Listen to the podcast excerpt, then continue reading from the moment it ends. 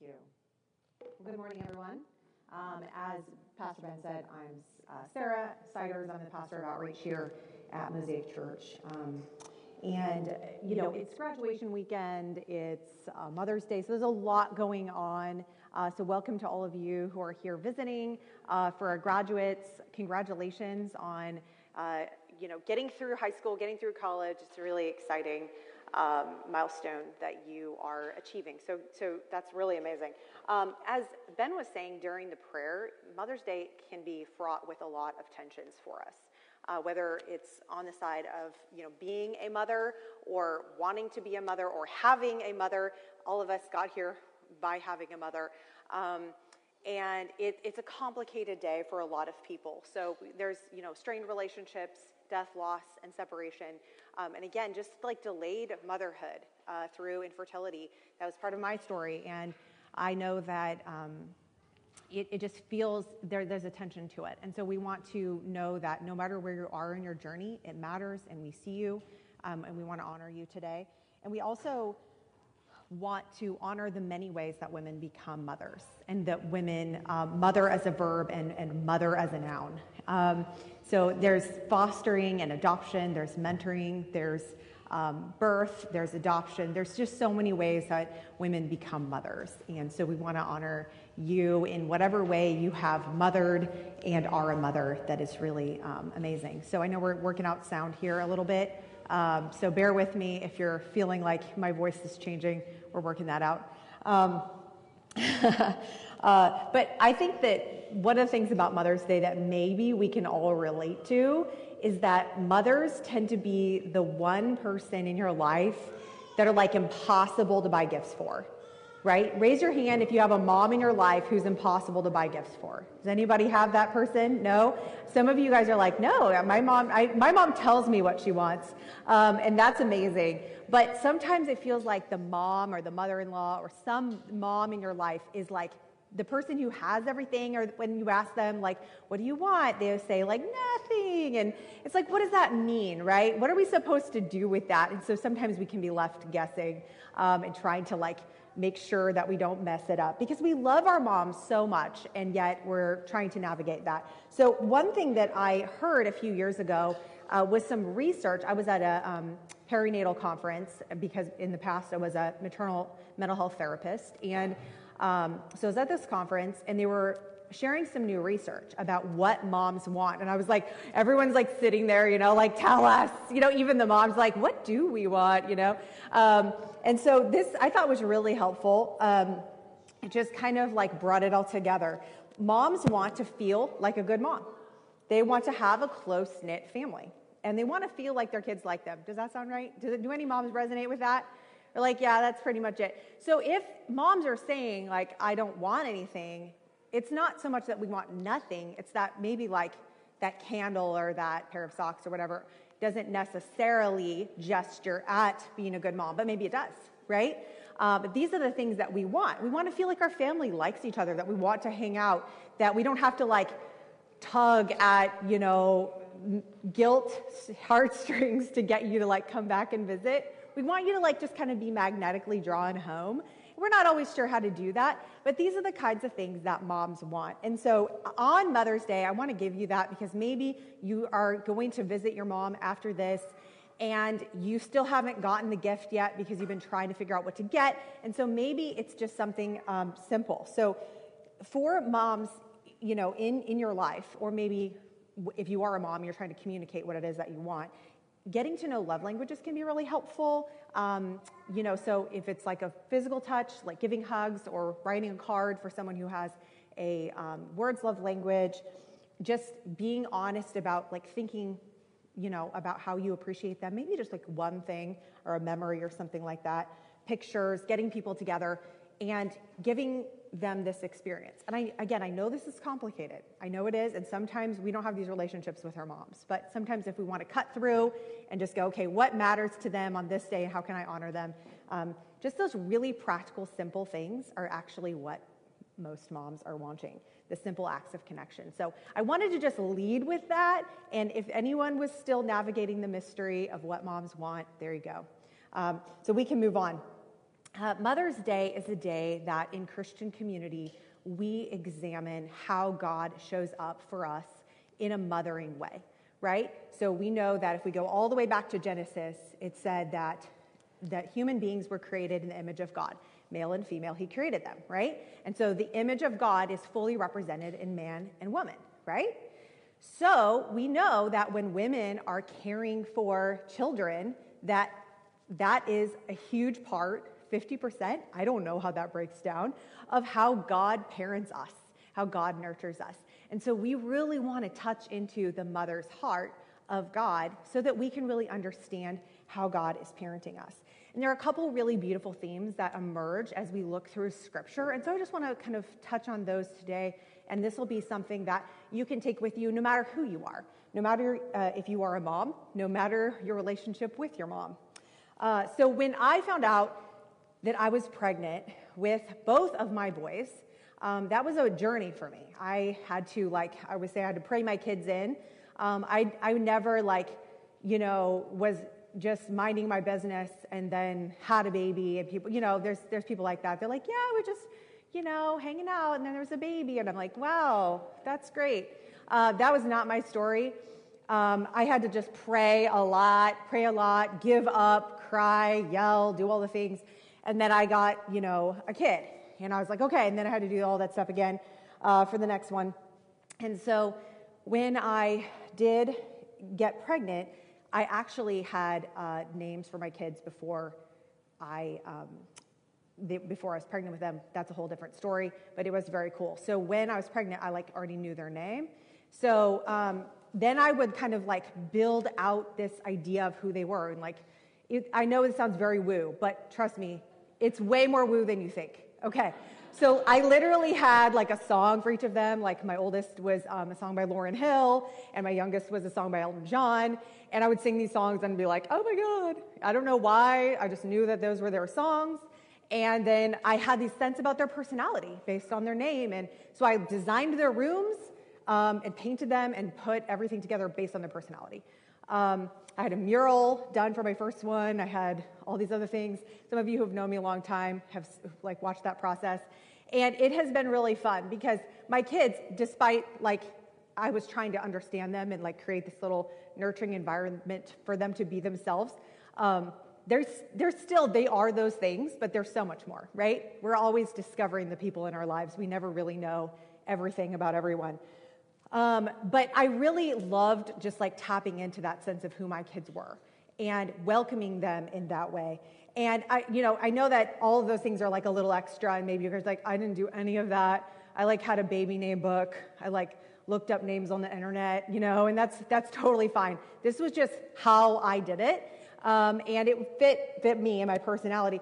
But I was also normal, you know. I went to Target, and they give you like the scanner gun to make the baby registry. I don't know if anyone's had to do this, and I, it's like so intimidating that I'm like up there, you know, like I don't know. Yes, I would have everything. And you know, I ended up with like a little AstroTurf uh, bottle dryer. Do you know what I'm talking about? It's like a little green square that looks like grass. Um, and like, why does anyone need that? You know, what is that? Um, why do we have that? Turns out, like diaper pails, not necessary. So many things that you think you need, you don't actually need. But this was all the season of preparation, right? I was trying to get ready for this person that I didn't know and, and couldn't see. Um, when we'd go to the ultrasound, I would always say, like, I'm visiting my kid because I could see him. And then I would go home and be like, I don't know what this is, but there's my kid on the screen. Um, and so, you know, we would uh, do all these different things. My oldest was the first grandchild on both sides. So every single toy that you could buy at any toy store is in now in my basement. Um, it was like so much love, so much uh, love bombing, really, is what it was. Uh, I think my oldest had five baby showers. It was intense, so intense.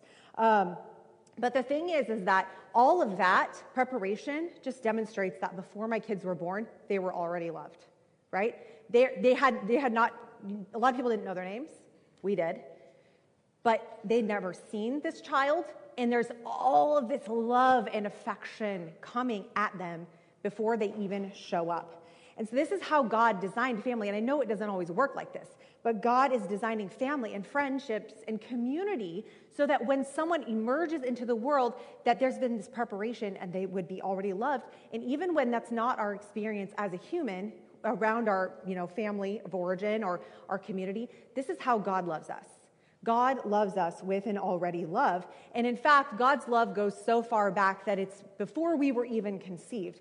Um, Jeremiah 1 talks about God loving us before we were even in the womb. It says, Before I formed you in the womb, I knew you. Before you were born, I set you apart. And Psalm 139 reminds us that God is part of every moment of our lives. He's responsible for the idea of us, right? That you were an idea before you even occurred to your parents. Um, and every aspect of how your soul, your personality, your body come together. Um, in Psalm 139, it says, For you created my inmost being. You knit me together in my mother's womb, every part, even your soul, even your personality. I praise you because I am fearfully and wonderfully made. Your works are wonderful. I know that full well. My frame was not hidden from you when I was made in the secret place, when I was woven together in the depths of the earth. Your eyes saw my unformed body all the days ordained for me were written in your book before one of them came to be. How precious to me are your thoughts, God. How vast is the sum of them. Were I to count them, they would outnumber the grains of sand. When I awake, I am still with you. There's another interpretation that I really love. It says, How precious to me are your thoughts concerning me. How vast is the sum of them. Isn't that amazing that God's thoughts are constantly toward you? He's thinking about you all the time. And as we transition out of our parents' homes, um, we know that our parents, and especially our moms, are like, are you good? How are you doing? Um, you know, you don't call anymore. What's going on? And how vast is the sum of a mother's thoughts and love toward her children, and especially as they're launching out into the world. It's like we're just we're sending a tether out to try to like hold on to them and make sure that they're good. Um, that, that vast sum of thoughts is something that I really love. And then I love it even at the end when it says, and when I wake, I'm still with you. That just feels like such a nurturing, um, you know, like a newborn, right? That, that baby wakes up and goes to sleep with their parent, with their mom. And I love how Dave, David acknowledges this incredible act of mothering on God's part um, how he's intentionally knitting us together piece by piece, fulfilling the dream of who he made us to be. But God's idea actually goes back even before, even further. So, thousands of years after David wrote this psalm, the Apostle Paul reminds a young Ephesian church that we were loved and chosen even before the foundation of the world. So, even before the world was created, you were in the mind of God. It says, For he chose us in him before the creation of the world to be holy and blameless in his sight. In love, he predestined us for adoption to sonship through Jesus Christ in accordance with his pleasure and will to the grace, the praise of his glorious grace, which he has freely given us in the one he loves. So God's love for us is an already love, so that when you're born, no matter how surprised your parents were when you got here, right? God was not surprised. It was an intentional thing on his part. And before the foundation of the world, you were a part of the plan. At the point in history when you emerged onto the scene, you were there in God's mind for that exact moment. And so the already love of God means that we're born into love, no matter our family circumstances, no matter the story of your birth, no matter how you were told about it. Oh, you were surprised. Oh, you were an accident. All those things that we have, these family narratives that tell us who we are, it doesn't matter because before the foundation of the world, you were in the mind of God and meant to emerge at this exact time. And so our mothers are meant to be a model of this already love of God, loving us through service, through adoration, through preparation, through attachment, just to name a few things. But that's how moms often show up. And you know, our mothers are not perfect, right? As a mom, I am very aware that I am not perfect. Um, but our mothers are trying to love us in that already love way. And there's another way that moms uh, try to love us. When we fail, when we when we make a mistake, when we attempt something, right? Even from the very beginning when you're learning to sit and you're learning to walk, that moms are so often the one there, like just, okay, here, you know, stepping a couple steps back and letting you stand up and wobble and try to walk just a little bit and not being like, oh, you can't walk? Well, I guess you never will. Right? No one is saying that to a baby, right? You're saying, oh my goodness, you almost got it. Keep trying. That encouragement, right? And that encouragement is what we continue to hear throughout our lives, hopefully from our moms, but definitely from God. You guys, that, that voice in our head that's like, oh, you messed up. That was your one shot, right? Whatever a parent a kind parent is saying to their baby as they're attempting to walk is what God is saying to you as you attempt to make new changes and growth in your life, right? That encouragement that, like, hey, you know what? You got a little bit further this time. All right, let's try again, right? That kind of encouragement is what God is bringing. He, our mothers love us anyway. So we were, are loved already when we are born, and we are loved anyway when we mess up, in spite of our flaws. Now, again, moms are not perfect at this. We get mixed messages from our caregivers. Our parents are bringing their pain into the story. And so, even though they're making efforts to love us, there's an accumulation of pain that happens as we go through our lives. And, you know, even when, when we get hurt, have you heard the phrase, hurt people hurt people, right? And so eventually we become the agents of pain in someone else's life. And now it's really confusing because we were being, being hurt or confused with some of the things that were happening in our families. And now we're the ones who are doing that. And it's like, oh man, you know, how can I be restored? How can I be forgiven? And it's in that place of needing restoration that we need another kind of love from God to intervene. And so it's because God loves us already. It's this pre existing love that sets us up for the even greater love. It's the love of redemption. This is how God loves us anyway. Redemptive love is in any way love. Ephesians 2 describes this anyway love that God has for us and how it's how it's has the power to transform us. It says, As for you, you were dead in your transgressions and sins, in which you used to live when you followed the ways of this world and of the ruler of the kingdom of the air, the spirit who is now at work in those who are disobedient. But because of his great love for us, God, who is rich in mercy, made us alive with Christ, even when we were dead in transgressions. It is by grace you have been saved. And then here in this next verse, in Ephesians 2:10, God is bringing it together. He's showing how the already love that we're born into comes together with that redemptive love. It says, For we are God's handiwork, created in Christ Jesus, created, already loved to do good works which God prepared in advance for us to do. And so it's the combination of the already love of God that you're born into, intersecting with the anyway, redemptive love of God that we encounter when we need it, right? You're born into love, even if it feels like you're not.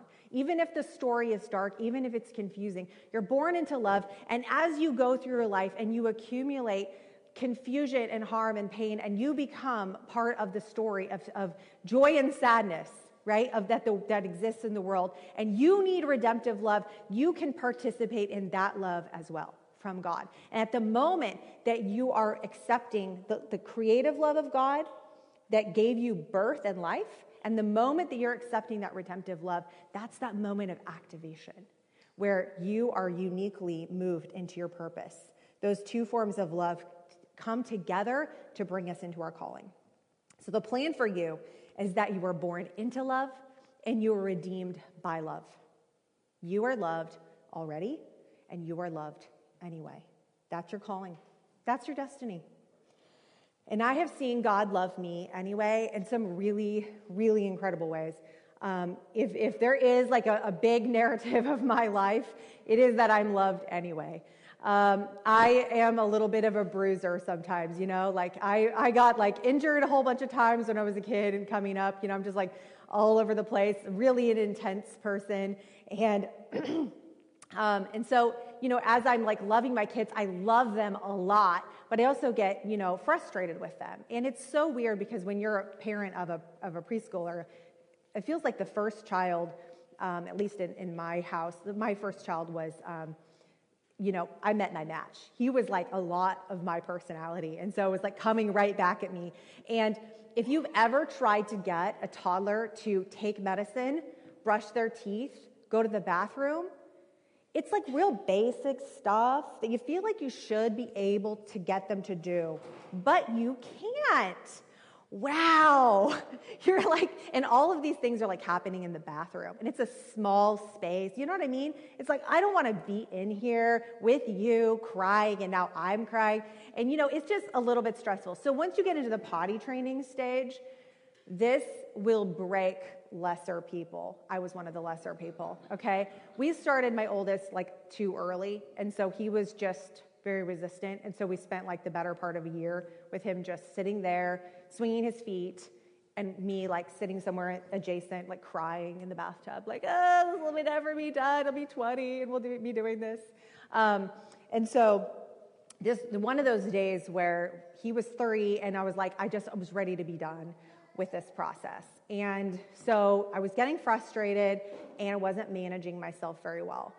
And so I felt bad, like how I was acting, and I needed to go calm down. And I just, I needed a minute. So I left the bathroom and I'm sitting there just disappointed with myself. You know, like, come on, this is a preschooler, like, manage yourself better. I have all this, like, you know, like the floodgates of negative self talk going on. I'm sitting there on the bed, and little John walks into the doorway. And he looks at me, and I'm like, no, don't look at me with your little precious moment face. Dang it. And then he, lo- he looks and he goes, You are a good mom. What? And I'm like, Oh no, God's talking. Oh no. Like, I got to get out of here, you know? Because it's like when you're being loved anyway and you just want to heap like the darkness on yourself and someone's being kind to you, you're like, I don't know what to do with you. I'm kind of mad at you. Like, stop being so nice. You know what I mean? Um, and then he says it again. He says, You are a good mom. And that moment, I was like, this is this guy is three. He, how could he possibly be speaking this truth to me? But children are like so often the voice of love, the voice of God to us. And in that moment, I sensed that I was being loved anyway by this little person who is trying to learn this thing that he has never had to learn. Okay? And I'm frustrated and I'm in that moment giving up. And he, the little tiny guy, is calling me back to who I am at my core, calling me out of the negative self talk and saying, This is who you are, and I'm here to remind you. Is that powerful? So powerful. And so that is what God is saying to us. And if you're a mom and you need to hear you are a good mom, then you are a good mom. You are a good mom. See Jesus standing in the doorway of your life, saying, You are a good mom. Because here's the thing everything that is dark and broken is temporary, right? And everything that is good and whole and pure is eternal. So if you have dark and broken parts of your life, are they eternal or temporary?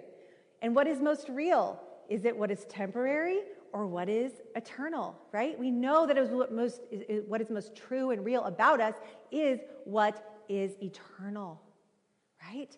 And so we are, we are called to tell ourselves the truth that as Holy Spirit is, is transforming us inside from, from the inside out, we are called to tell ourselves the truth about who God says we are. That you are loved already and anyway. You are loved. You can have an argument with yourself. You can argue with God. If you are arguing with God, guess who's wrong? Right? I love that. That actually feels so freeing to me. I like, I like to argue with God. I like to tell him exactly what I think and let's duke it out. But he, that process is going to change me on the inside. And so to argue with God about my self worth is to engage in a, in a debate in which I will lose and become convinced of my worthiness. How cool is that? So I encourage all of you to fight with God about your worthiness, okay? Um, but God in that moment and in so many other moments has called me to be loved in spite of my flaws. And those are the moments where we realize that God is the one doing the work, that He's the one who is bringing us into the world in love, that we're being born and created into love. We are loved already. And then the redemptive work of God is done through Jesus' death and resurrection. And God did that too. So, what's my part in this? Right? Here's God doing all this stuff, right? Dreaming me up from the foundation of the world. And then at just the right moment, I'm being bored, and this story might be very, very messy and crazy, but you are in that moment, in that family, in that city, in that year, in that time in history for just a specific purpose. And God's purpose in part is activated through the redemption, through your birth and your, the love that you're born into, and the love that redeems you. That as soon as those intersect, boom, that's you. That's who you were made for. That's what you were made for. So, our part in this, this is the part where we get a little squirmy, okay? Because as Americans, we want to put, pull ourselves up by our bootstraps right? I know I do. I want to have a big part. If if I'm going to like receive something, I'm going to earn it. Who can relate with that? Right? I'm going to earn it. Don't you be giving me charity. Lord, I don't need your charity. Right? It's like, "Oh, yes, I do." Oh, yes, I do.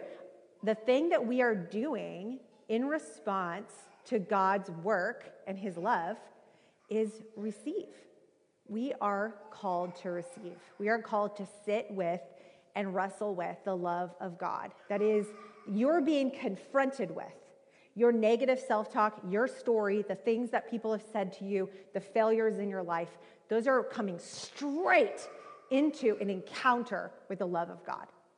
And there's nothing you can do about it. Sorry. Those things don't disqualify you. I know that sucks, doesn't it?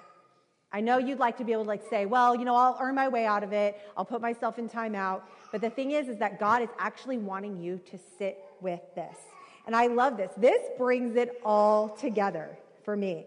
Psalm 131, David talks about how receiving love is actually the act of a child with, with their mother. He says in Psalm 131, My heart is not proud, Lord. My eyes are not haughty. I do not concern myself with great matters or things too wonderful for me, but I have calmed and quieted myself. I am like a weaned child with its mother. Like a weaned child, I am content. So David is bringing us back to this moment where the moment where we're receiving love from God is a moment of just receptivity. It's calming ourselves down and letting ourselves receive from God.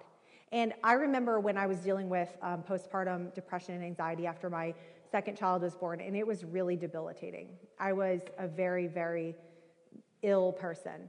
Um, and I didn't quite understand how bad it was. But this was the time where God taught me to just, I would literally just sit in a chair for like 10 minutes a day before work. And I was not reading my Bible and I was not singing songs and I was not doing all the things that all the church people tell you to do that are good practices because that was not going to work for me. I just needed to sit with God because I was cracking, I was breaking inside. And God was putting me back together with the help of some professionals and just me sitting there, just sitting with God and just being, I would just sit there and I would like go, okay, I love you, God. I know you love me. That's all I could say. I had nothing else. And those moments of just letting God love me and just being present with Him, that's what kids are doing when, you're, when you have a little kiddo. And you know how they always like want to run around, whether you're a parent or grandparent or auntie or uncle or whatever. The children always like, they sit with you for a second, they want to run. And sometimes you just kind of want them to sit you know, and or when they're tired or maybe they're a little sick, they're just snuggling with you and it's so sweet, right? And so there's that sweetness is, is like creating attachments. And do you know that we need to attach to God? Right? Because, hey, we have a soul that's eternal. And so we want to feel attached to God. When we get to heaven, we don't want to like be looking around trying to figure out who God is. Right? We want to, we want to be attached to him. And so sitting with God and doing the things that children do with their parents is a way for us at any stage to connect with God. Because here's David, he's a warrior, he's a king, and he is understanding his soul as a child. Pretty cool, huh? Right? So that part of us is always a child. That we're a child of God, right?